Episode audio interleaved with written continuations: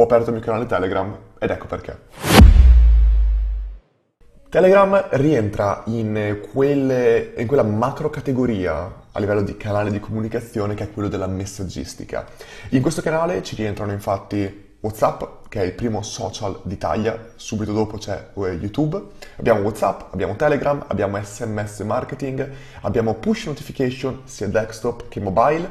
abbiamo beh, chiaramente anche le in-app notification, ma le mettiamo sempre nelle push notification, abbiamo Messenger, quindi mandare messaggi sulla chat di Facebook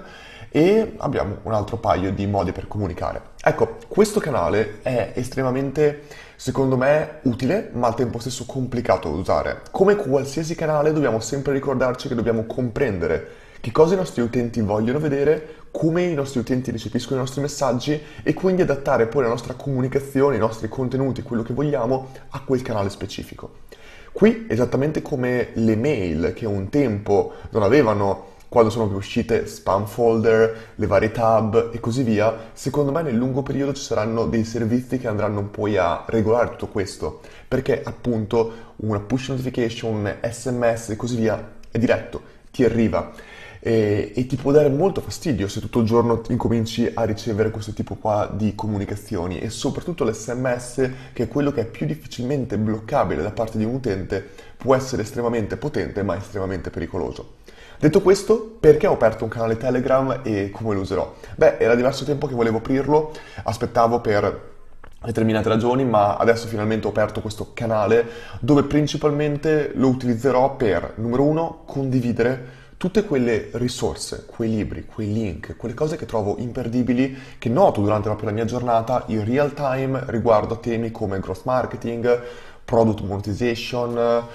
growth hacking, marketing, business, quei temi che insomma tratto un po' in generale. E oltre a questo, un'altra cosa super interessante che si può fare è chiaramente quello di fare sondaggi, quindi uno può fare un sondaggio molto veloce con eh, i tuoi utenti semplicemente che ti seguono lì sopra. Un'altra cosa che uno può fare è condividere la location, quindi questa è una cosa che potrebbe essere interessante, potrei per esempio essere in un bar a Roma, che ne so, condividere la mia location e dire sono qua per un paio di ore, chi si vuole venire a prendere un caffè venga pure. O sto lavorando City Life, se qualcuno voglia lavorare da questa a quest'ora mi trova lì. Tutte queste cose qua non si possono fare molte volte con altri canali.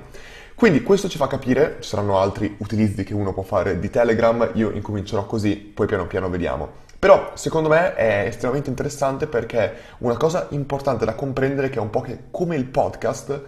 questo non è un canale di discovery, non è dove utenti che non ti conoscevano ti troveranno, come può succedere su Instagram, come può succedere su Facebook. Questo è un canale di consumption, di consumo del contenuto. Quindi è più per fidelizzare, per avere una relazione più diretta con chi già ti conosce, piuttosto che trovare nuovi utenti. Se comprendiamo questo, comprendiamo anche che la comunicazione può essere molto più personale, può essere molto più diretta e specifica perché non devi fare un po' quella fase di awareness che potresti avere con utenti che non ti conoscono e di conseguenza si aprono moltissime eh, chance per sia dal punto di vista di comunicazione, di fidelizzazione ma anche di business e così via. Non è una cosa che lo userò al momento per quello. Ricordiamoci inoltre che la deliverability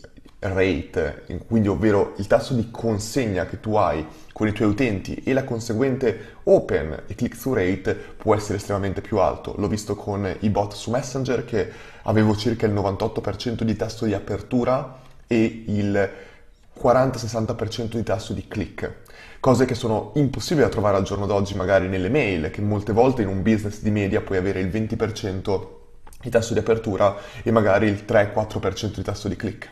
Questo è vero fino a un certo punto. Vi faccio un esempio. La mia newsletter, che al momento ha eh, circa 1000 iscritti, è abbastanza nuova in generale, ha un tasso di apertura dal, sul 50, l'altro giorno ha fatto un tasso di apertura del 60% e ha un tasso di click, dipende però circa dal 8 al 10%, a volte ho visto anche 15%. Ora, siamo tutti d'accordo che non sono tassi normali, che sono tassi anche dovuti al fatto che è abbastanza piccola, che non ho mai fatto advertisement, quindi è una cosa completamente organica, ma al tempo stesso questo ci deve far capire che è anche basato sul contenuto. Se tu dai un contenuto pensato non per te, non per il tuo business, ma per la persona che lo aprirà, e tu vuoi fare in modo che ogni email non rubi tempo, ma faccia guadagnare tempo, sia qualcosa che la gente voglia aprire, non che invece voglia non aprire, secondo me questo è il segreto, che non esistono segreti, è la strategia numero uno che io userei per migliorare il mio tasso di apertura e il tasso di click, ovvero